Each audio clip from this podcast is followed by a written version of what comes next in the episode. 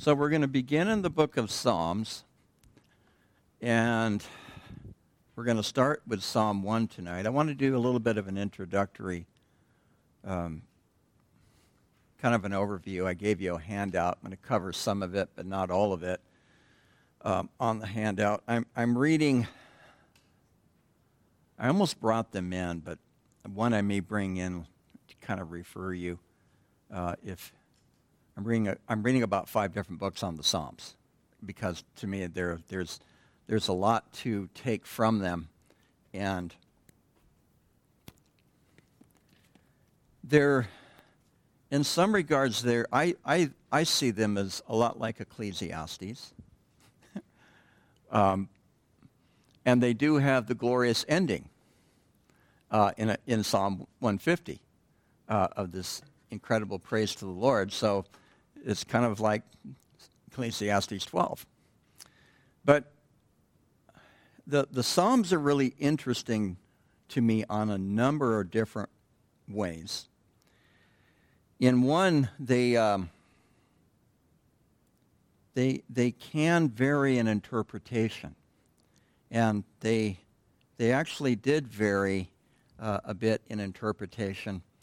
Um, you know, even after they were written.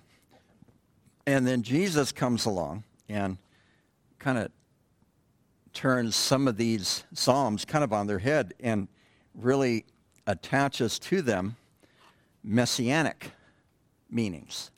Although some of the psalms, and we'll get to them, right? When we get to them, I'll I'll uh, make note of it because there's uh, some of the songs were already considered messianic at the time of Jesus. The Jews had, had studied them, they had looked at them, um, and I, I never really realized how much study that the Jews placed on the Psalms. Um, we have one book the book of Psalms, but actually there are five books. The book of Psalms is divided into five books. Um, verse of, and and so it's interesting because as they were written, they're they're kind of stand alone. The the the, the psalm themselves, they kind of stand alone, and yet they have been compiled. And I'll get I'll talk on that a little bit more in a bit. They've been compiled. Uh, together, kind of arranged together. Um, and so they, at times, they will hit on different themes. And, and the, the, the division for the uh, five books of the, of, of the Psalms is uh, 1 through 41 is book 1, is, is in your notes. Um, 42 through 72 is book 2, 73 through 89 is book 3, uh, 90 through 106 is book 4, and 107 through 150 is book 5. Um, the Jews, at least some of them, also considered the Psalms the five books of David, which I found to be fascinating. They considered now did, David did not write all of the Psalms. He wrote over half, or about half, um, and there are even a few Psalms that are attributed to him that it, it, I, I, think it's around 138, but I don't remember the exact number, uh, where uh, it's a song of Babylon, but a psalm of David. Now, was David ever in Babylon?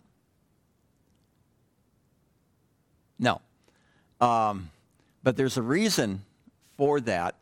And me, so I'll back up just a touch. Um, they were organized in their present form that we see them today.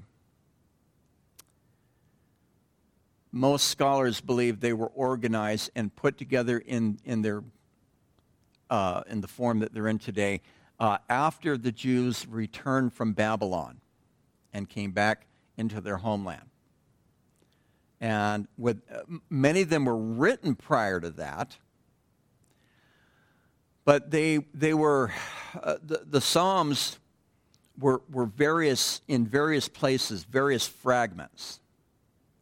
In fact, there were several of writings like the Psalms that, for whatever reason, did not make the final cut.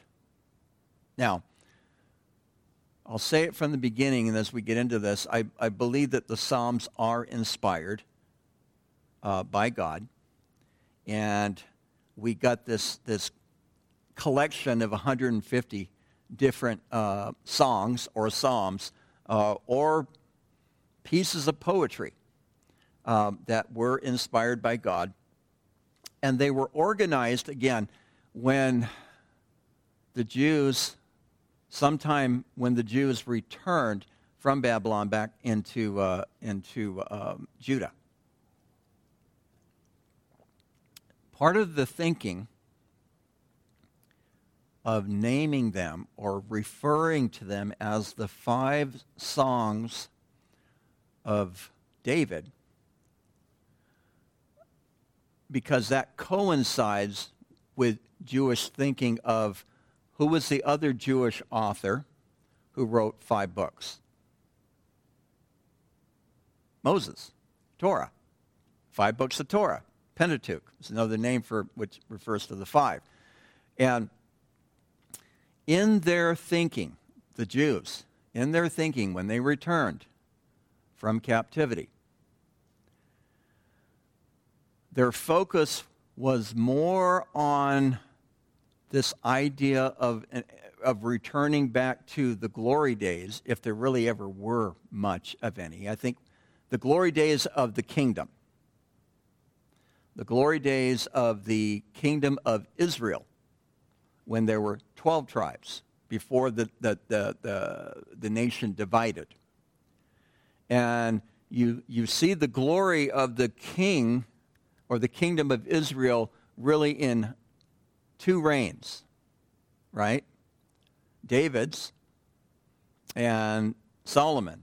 But probably Solomon because he built the temple and really got everything organized. But it was real, the really the real uh, standard of the glory of Israel was David, and the fact that he was king, the fact that he was a prophet, but he was not a priest.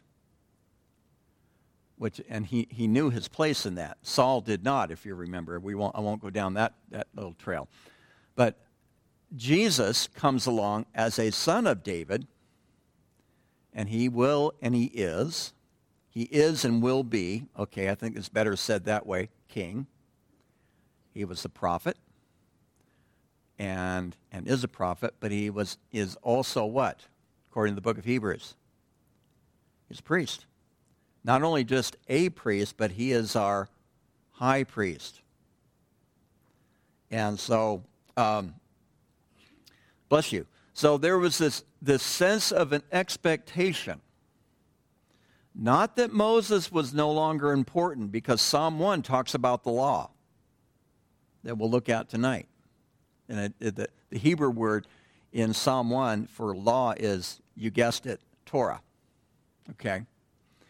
And but there was this expectation because think about what, what had happened to them.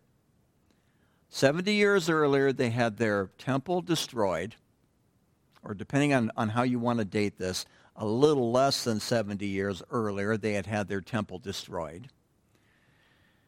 They had lost all their kings. They had gone into exile. They were allowed to return home, but they returned home to basically a, a city that was in ruins. That's what the book of Nehemiah is all about. That's what the book later of uh, Esther, excuse me, Ezra is all about. Um, and so um, it was this expectation of returning to the glory days of Israel, which started to lay seed for an expectation for the glory days of Israel through the coming messianic king. So a lot of it, again, it was already written, much of it, actually all of it, compiled together with that expectation. And that's why there are a few Psalms that they refer to as written by David, although you read the context and it's like, I don't think David wrote this unless it was completely prophetic. Um, I don't think David wrote this. But it was also not uncommon in those days to assign writings to people who did not do the writing, or for them to even take on names um, that were different than their own. Um, there in the early church, there was a writer named, he used the, the writing name, we don't know his real name, he used the name Dionysius, referring to one of the disciples with Paul. Uh, later on, it was, they, and it almost became uh, like canon. His, his writings are quite good, actually. I tapped into them for my dissertation.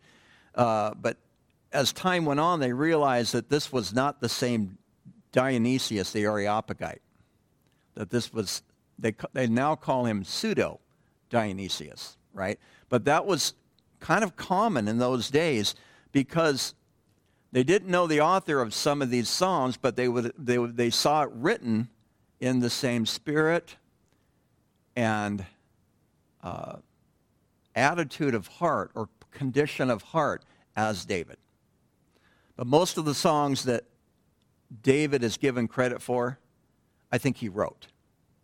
Um, so the title uh, of, of the book is, in the Hebrew, it's the Tehillim, uh, which is called the Book of Praises, which I find interesting because you have the Book of Praises, the Tehillim, and that's translated in the Septuagint to the Psalmos, which means a song sung to the accompaniment of a stringed instrument. That's what that word means in the Greek. Uh, why wouldn't they come up with Book of Praises out of the Greek instead of a song sung to the accompaniment of a stringed instrument?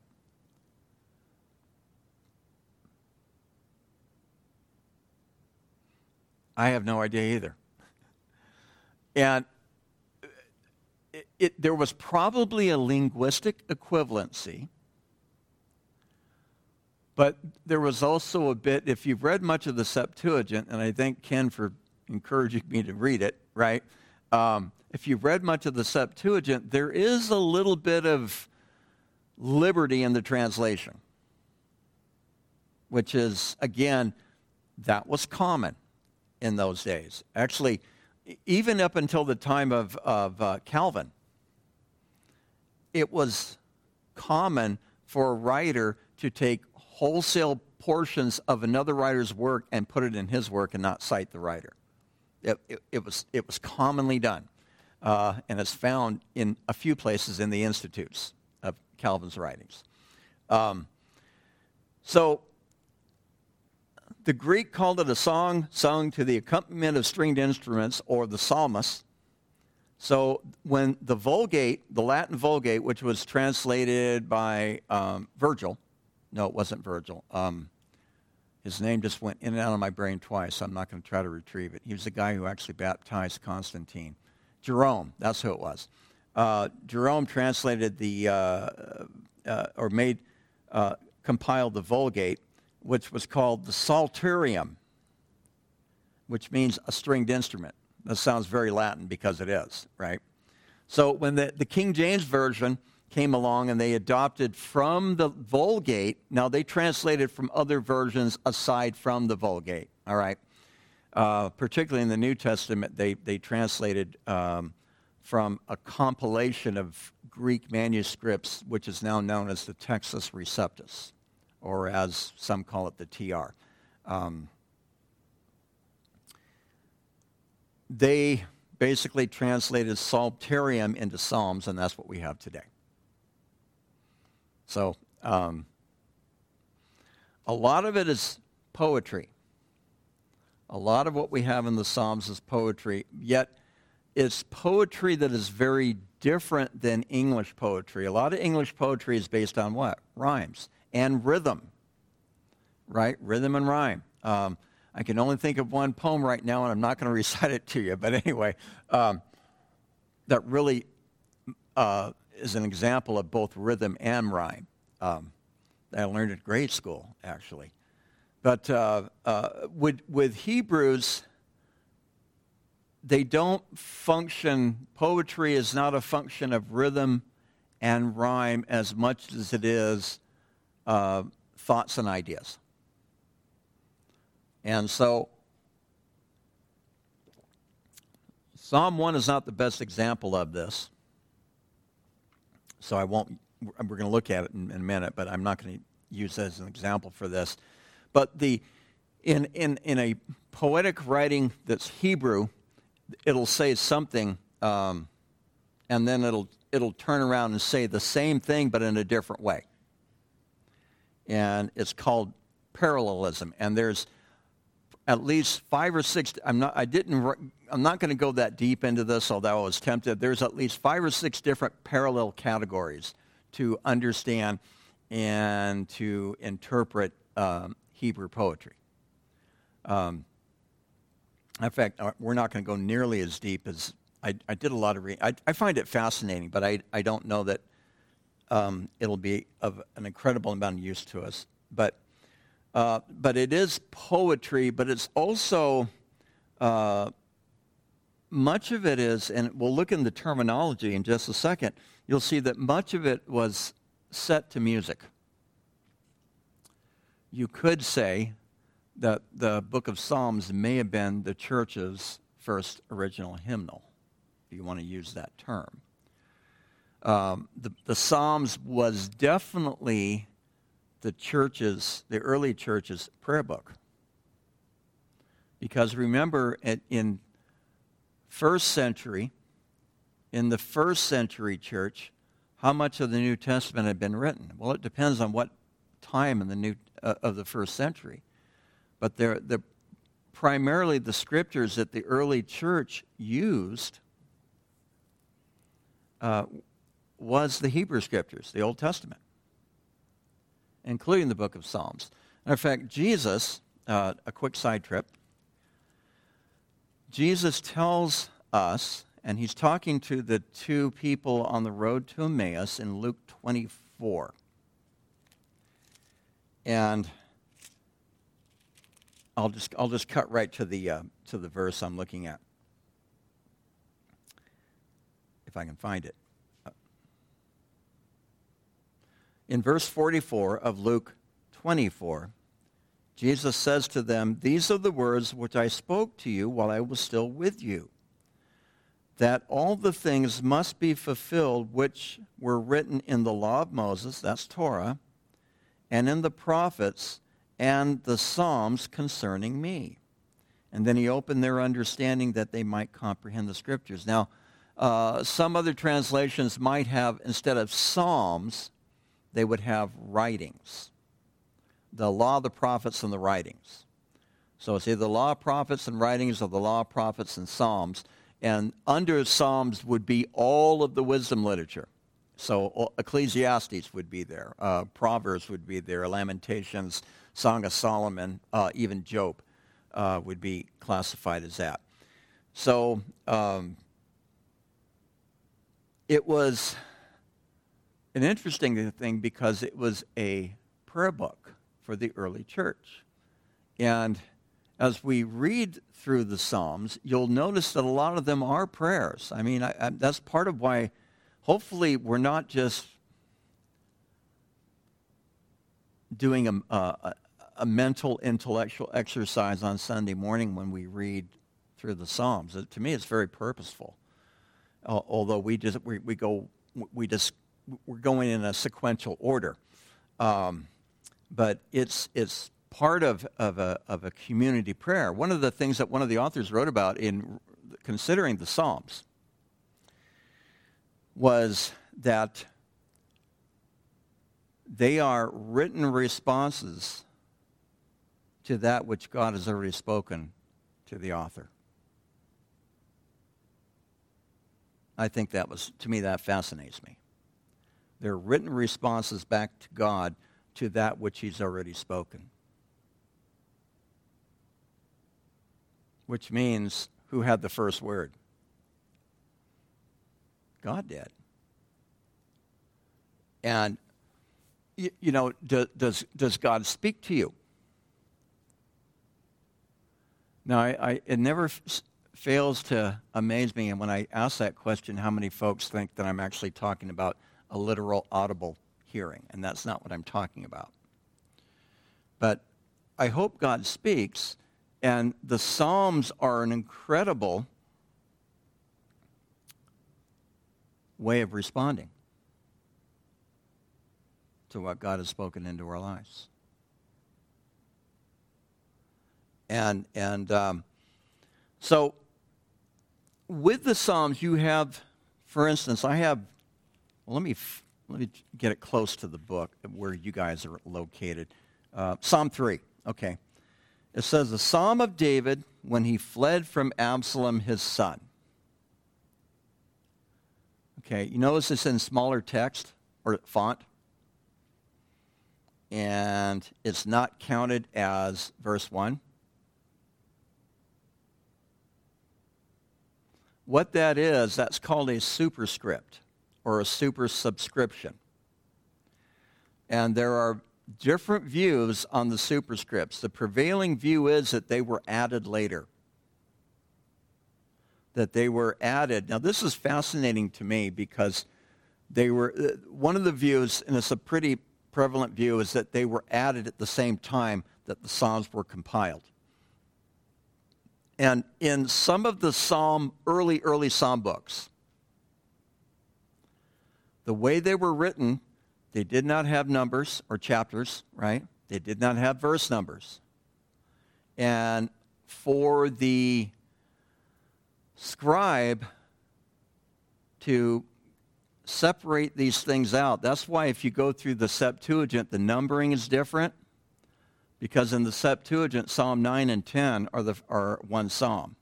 And then there are other psalms that are numbered differently than, uh, than in the English version of the Bible. Um, it's even, there are some who believe Psalm 1 and 2 as, was at one time one psalm. Uh, to me, it doesn't really matter, but it's uh, b- because Psalm 2, Psalm 1 doesn't have one either, but Psalm 2 does not have a superscript or a superscription. And they are there primarily uh, as a result of scribes going back into the Old Testament record, particularly 2 Samuel, 1st and 2nd Samuel, and in 1st Kings and 2nd Kings. Not so much into Chronicles because Chronicles was not written until after the Jews returned um, from Babylon. At least that's what I believe. First Kings was written prior to the exile. First Chronicles, Second Chronicles, was written after the exile. If you ever do a reading on those, you'll see that there's a different perspective on how they are written. Um, and then Malachi and a couple other uh, come along later. Um, but it's commonly believed that the superscriptions, now some even say that, that there's an inspiration to them, that they are God breathed. I, I, I tend to lean toward that myself. Uh, 2 Timothy 3.16 is all scripture is God breathed. And Paul is primarily talking about the Old Testament in that, in my opinion, because, for, for example, when he wrote that to Timothy, the Gospel of John probably had not been written. First, Second, Third John had not been written, and the Book of Revelation had not been written. Um, but it's a common belief that the superscript, superscriptions were already in place at the time of Jesus. So the Psalms that we have now is essentially the English version of what Jesus worked with when he was here on earth. So um, pretty comfortable with all that. So then there's terms. I'm going to I'm gonna fly through these um, and probably mispronounce them. All of them are considered musical terms. And they're to the musicians, essentially. Some of it is playing louder, playing, uh, so, uh, playing softer. Uh, the, the Higgaion uh, is some, and, and, the, and the thing is, if you notice, they're given to us in the Hebrew. because they lost their translation fairly quickly, or there was not a good consensus on the translation, uh, which is, to me, is kind of a problem. But nonetheless, a Higgaion was muted music. That is when they when they dial down the volume.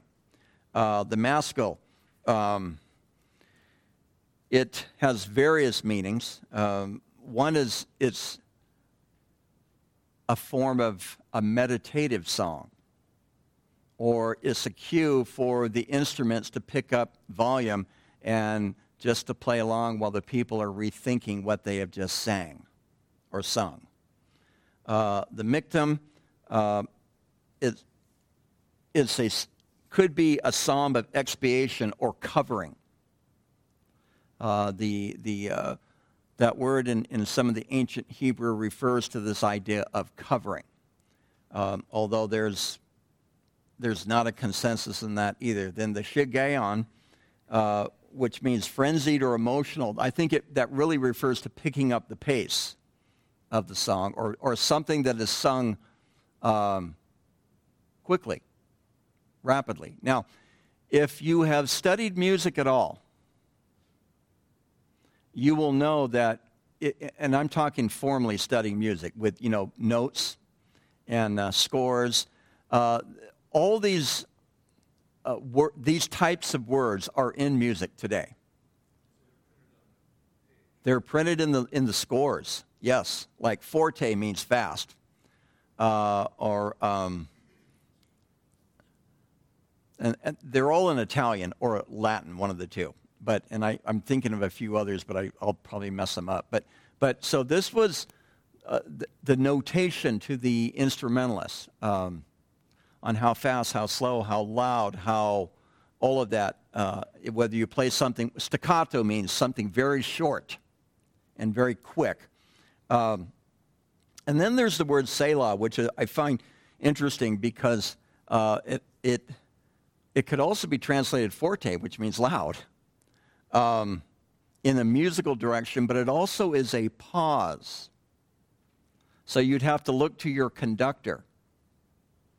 And, and I, I was in, I played in, in college level um, in a brass ensemble, and we had to look to our professor, who was our conductor, to kind of decide exactly where he wanted to go on some of the stuff. Uh, played, you know, I played at the college, so we actually went on tour for, you know, per, you know, try to get more students and that kind of a thing. Um, but it also means to lift up, to exalt, or to make prominent. But in, it's also not only a musical mark, but it's a liturgical mark. Perhaps either raise your hands in prayer. Uh, although I couldn't find it, I was taught time and time again that the, the phrase means to stop and think about it.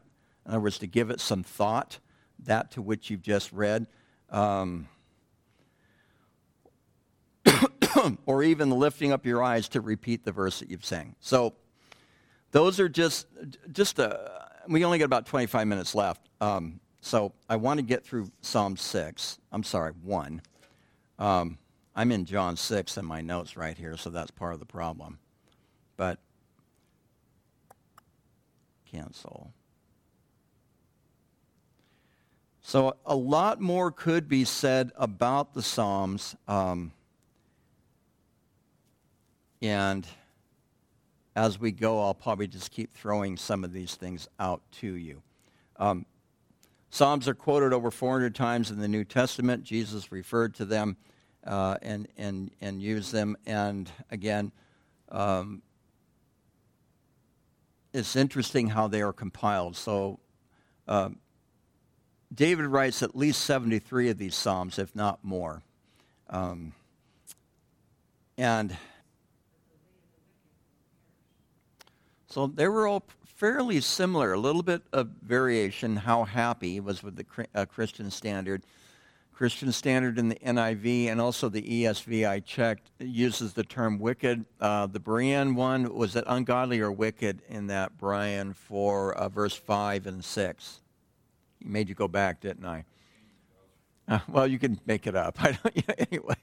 And of course, uh, King James and the New King James, almost identical uh, talked about the ungodly. Uh, did you find it? word, um, either ungodly or wicked in verse 5 and in verse 6? Okay, it's wicked. Verse 6, wicked or ungodly? Okay. Um,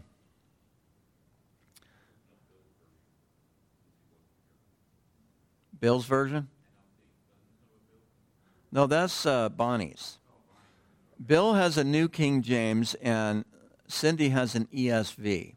I have the ESV in front of me, but it's it's pretty much the same. Okay, so what, what's interesting in in light of the idea of this being compiled with after the, the exile and compiled by Jewish scribes that were looking for the kingdom.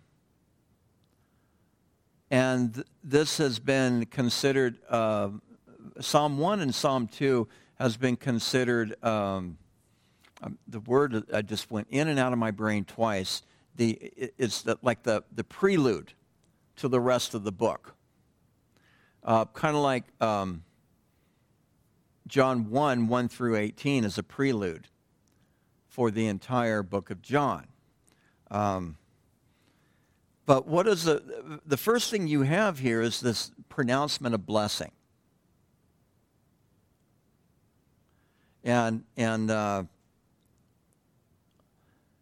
really it's giving us also, and, and I don't want to depart from the idea of blessing, I'll get back to it, but it's really a definition of two ways. So it's, it's very clear, cut and dried. There's, there's not a lot of fudging here. There's not a lot of headroom here. Um, but it, it's the way of uh, blessing or the way of judgment. And the one who chooses the way of blessing is the one who ble- is blessed. Now, this, oh, how happy, right? Um, that's a good translation from the, the, uh, the Hebrew word here uh, from asare, uh, this idea of being blessed. It translates also, I didn't write down the Greek word, but it translates pretty um, evenly into the Greek with the idea of blessed is also being happy. Uh, and, and, and when I read this, uh, my mind goes to the Beatitudes. Uh,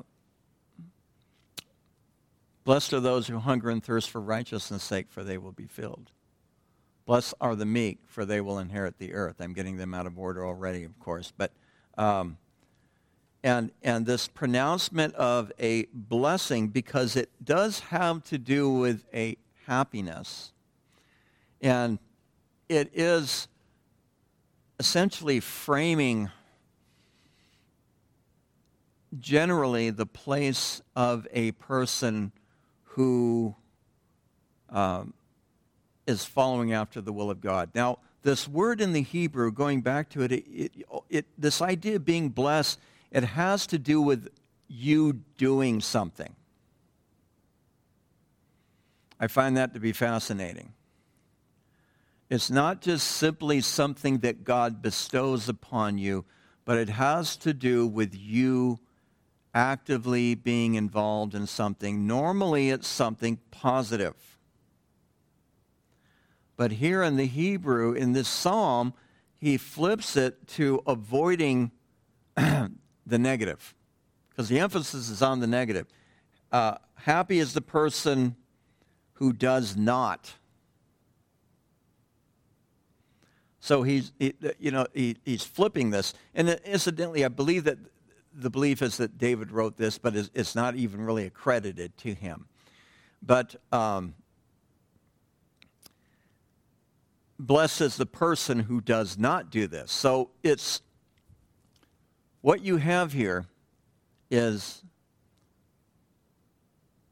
the question, and it, goes back to that, that theologian, uh, Bob Dylan, right?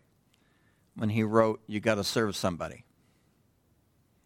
It may be the devil and it may be the Lord. But you remember that album? Long Train Coming. Anyway, um, but you got to serve somebody. right? And that, that's what, kind of what this is saying, but it, but it has to do with counsel. Who walks not in the counsel of the ungodly. Um, you, do you, is it wicked? You guys have wicked on that? Probably? Okay. Uh, who does not, yeah, it's un, ungodly in, in the King James, right? Um, but who walks not. In other words, their lifestyle is not shaped by the counsel of an ungodly person.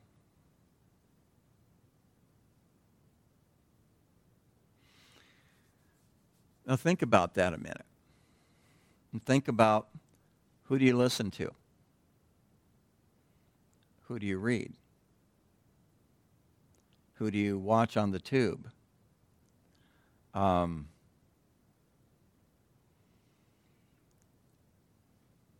we all are exposed to some, I'll use ungodly because it's a little bit softer than wicked, but we're all exposed to some form of ungodliness or another, some way, shape, or form. I, I remember, and this was 20, gosh, it was almost 25 years ago. The ungodliness that I was exposed to on the billboards whenever I drove to my office which was in San Francisco. And, and I, I couldn't believe some of the, the sick stuff that was on billboards.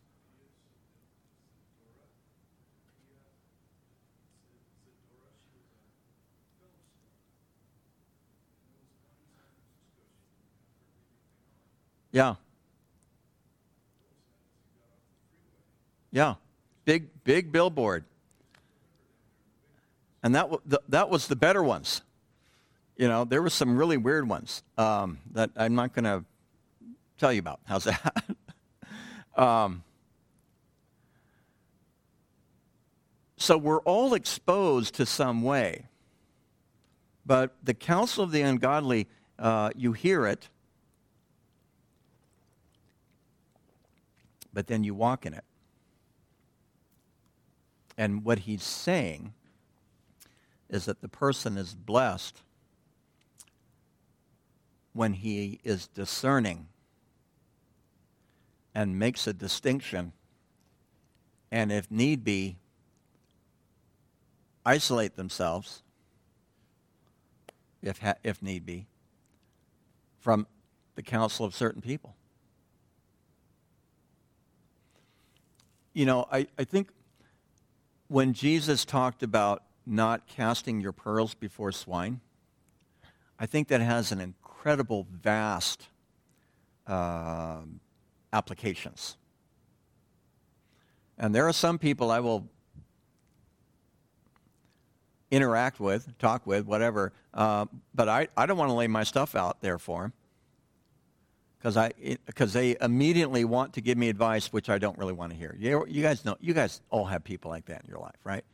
They immediately want to give you advice, and it's usually not good advice, and, and, and it, it, it just really becomes a waste of time. And, you know, often I'm just standing there very polite, you know, and sometimes I just get very unpolite. But anyway, um, not me, right? right? But, um, but this isn't so much hearing it, but hearing it and living it out. And so the person who does not live out the counsel of the ungodly.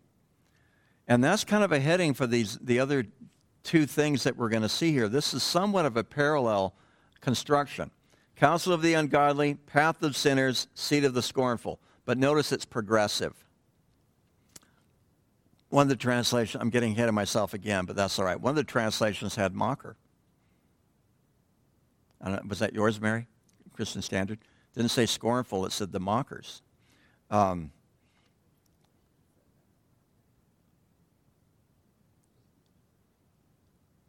yeah. Right. Okay. So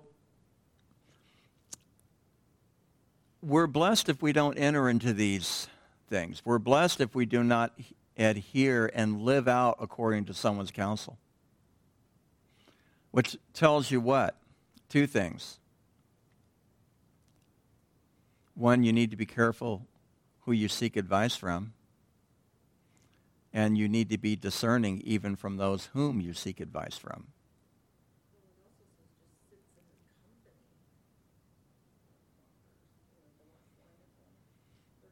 Yeah, it's progressive. You go from walking, standing, which means that you are a part of. Because I can, I can get ungodly advice and then walk away from it and go live it out all by myself, right? We can. People can do that, right? But then when you stand in the path of sinners, it's, it's as if you have made a move to be a part of them. And then, thirdly, the sitting in the seat of the scornful or sitting in the seat of mockers. Um, you're a full participant in their ungodliness.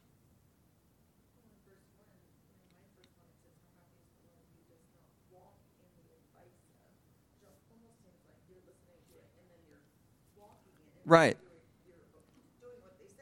Right. It's, it's right. That's what I was saying. Is one thing, but but it's. I think this is giving us a degree where yes, you heard the devi- advice. Not only hear it, you go out and live it, but all of a sudden now you're, th- this is your new clan. These are your new people. And then all of a sudden you become the evil advice giver yourself. Or in this case, it's really not giving advice, but it's mocking, scornful, sarcasm. It's these type of things. Um, and the thing is, is that uh, God's intention, Genesis chapter 128, was to bless man. And be fruitful and what? Multiply. And it was only, um, really only after sin had entered the world um, that we find the word curse. We don't find that until Genesis 3, 14 through 19, where the word curse finally comes into play. Um, in the New Testament, Jesus, and I referred to Jesus in the um, Sermon on the Mount, but Paul in Ephesians chapter 1, verse 3 says that the believer in Christ is blessed with all spiritual blessings. So, if we walk, sit, excuse me, if we walk, stand, or sit, we do so in a negative sense. Okay, if we walk, stand, or sit in a negative sense, we do so because of our own volition, and we do so because of our lack of discernment. So, to me, this is it's just me, I guess. But this, this first verse has free will. This, actually, this whole psalm has free will written all over it. So, because what I believe the Holy Spirit is telling us in verse 1 is that there is an alternative to the counsel of the ungodly. There is an alternative to the path of sinners, and there is an alternative to the seat of the scornful. Um, this word walk in the Hebrew, um, it really refers to travel under the advice or plan or uh, of. Travel under the advice or plan of. I've told you guys this before. AAA. Remember, remember roadmaps? You guys remember roadmaps, don't you?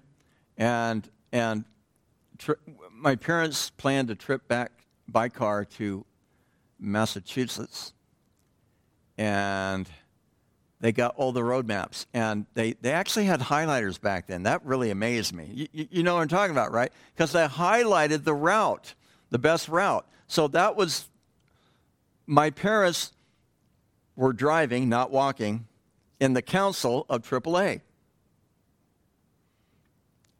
That's kind of what this word refers to. Now, again, I've told you the story when my mom took my dad's. We had three, uh, one of those station wagons with the fold down rear seat. You guys remember those? Face backwards. Brian, you ever? Okay. You had a big family. I'm sure you had two of those, right? Okay.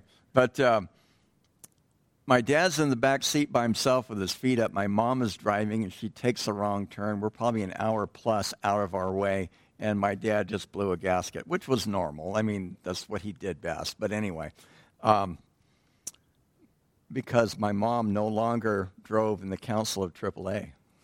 She missed a turn somewhere, and we were still we were heading the wrong direction.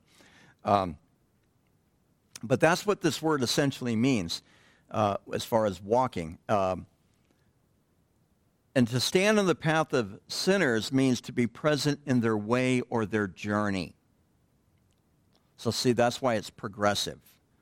And it really refers to this idea of missing the mark, which is uh, the Greek word picks up the idea from the Greek word harmakia, which we get what? Sin. And to sit in the seat of the scornful means essentially to ridicule that which is sacred.